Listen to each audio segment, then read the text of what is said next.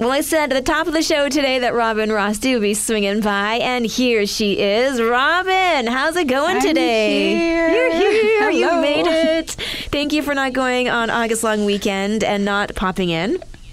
Right. I uh, I would like to be somewhere else, but here I am. I mean, not not not as mean as that sounds. I'd like to be on the beach somewhere. How Sure, about that? sure. But this is a great second. you don't even have to say that. But we're going to hang out because I need to talk to you about your new article. I was very intrigued. Yeah, this is actually one of the more difficult articles I've written recently because it brought up a lot of uh, really recent conversations uh, that have happened in my life and just uh, really, yeah, it was just a lot to work through because it's, well, I guess, should we talk about what the article's about before I drop too many hints? yeah, sure. Well, you titled it "Can You Be a Christian If You Don't Believe in the Bible?"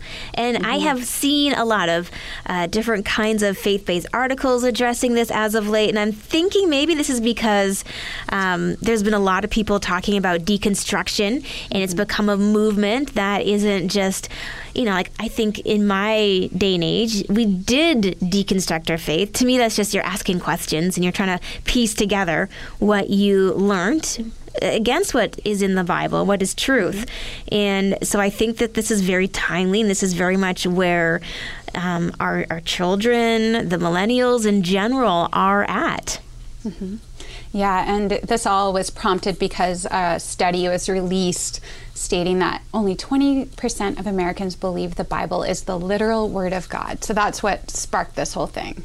And uh, it's not not that the numbers dropped drastically in the past decade, but it just is a really interesting number uh, just to show that our, our society really is, is turning to other things for their truth, which I think is, we'd all acknowledge that, you know, my truth and what's true for me is different than what's true for you, like relativism, postmodernism, are just more popular at this point in our stage of culture that we're, we're really turning away from the Bible.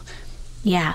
Which for me is definitely alarming because if you don't have a general um, sense of of truth, like there has to be a standard, a ruler to live by, not like a ruler person, but like a ruler, like a physical ruler to gauge, you know, what is accurate, what is true.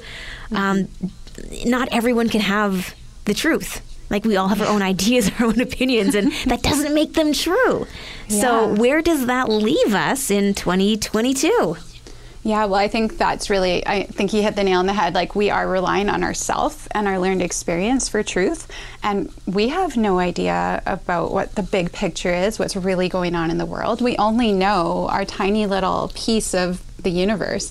And so we are not qualified to know what truth is. So the Bible really is that beacon for us to, to look at and measure things against. And if you don't have that, what are you measuring against? hmm When the Bible talks about all scripture is God breathed, and you know, in your article you talk about splitting hairs, but it's it is important. Yeah. Do you believe the Bible to be true, or do you believe that it is just a collection of nice stories? And I would, mm-hmm. I would say, if it's just a collection of nice stories, what have we been believing for the past two thousand years?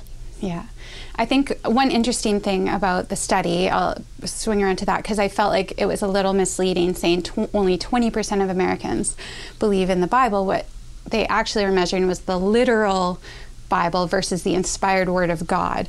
And so many, many more people still believe in that the Bible is the inspired Word of God, which is uh, really like, I mean, that's what splitting hairs could be about. Yeah, did the did God really create the earth in six literal days? Was it six different kind of days? You know, we can get into mm-hmm. Mm-hmm. many debates over that, but like do we believe the Bible is God's word? Do we believe the Bible is true? I think are the fundamentals that we really need to be clear on. Yeah. What I really love about the Bible is the archaeological side of things. Mm-hmm. Because, you know, I'm a little bit of a nerd and I love archaeology. But I remember, um, it must have been in junior high, you know, you read about the Hittites. And then, I mean, and we've read about them in the Bible for generations. And it was only when I was in junior high did they actually discover that the Hittites existed. Hmm. Like before then, people are like, "Oh, the Bible talks about these things, and they don't, they didn't even exist." But then they mm-hmm. actually uncovered an entire community, city culture, and it was the Hittites, and it was talked about in the Bible. And I just thought, oh my word, that is so incredible because the Bible talks about things that have been lost to what our human truths are. Mm-hmm. You know, so much has been lost. Yeah, exactly. And I think when you travel, it helps you understand just how old the wor- world really is because in North America it's quite young mm-hmm. com- comparatively. And uh, when you travel to places where these Bible events took place, you know, you can be like, this is Caesarea Philippi. This is where, you know, this happened in the Bible. And you can really, it really helps shape your understanding of Scripture and where you can actually see, okay, these artifacts are from that period. This is consistent with what would have happened. And it gives you a lot more to base your base your beliefs on because you can see it physically happen, which is so exciting. Mm-hmm. If only we didn't have to see the physical to believe, hey? oh, yeah. I mean, isn't that, yeah, isn't that a question? yeah, right? That's a whole nother topic, a whole nother topic. But oh, ye of little faith. but I so appreciate that you were so bold to start this conversation through Faith Strong today, as it's an important one to have, and it's important to know where we are at as a mm-hmm. culture because if we don't have a good measure for where we're at, it's hard to meet people in a way that's meaningful and authentic. Mm-hmm. Yeah, when we come to talking about God, we have to come understanding that a lot of people aren't coming with the the fact that they believe the Bible is true. Mm-hmm. So we have to actually find a different common place of understanding. So it really should shape how we interact with people who aren't believers. Mm-hmm. Well, Robin, thank you so much for taking some time heading into your long weekend to hang out with me oh, and thanks. to start this conversation. It's a, it's a hard mm-hmm. conversation to have, but you mm-hmm. know what? If we don't have conversations like this, we're missing out. That's right. Thank you, Holly. It's great to be here.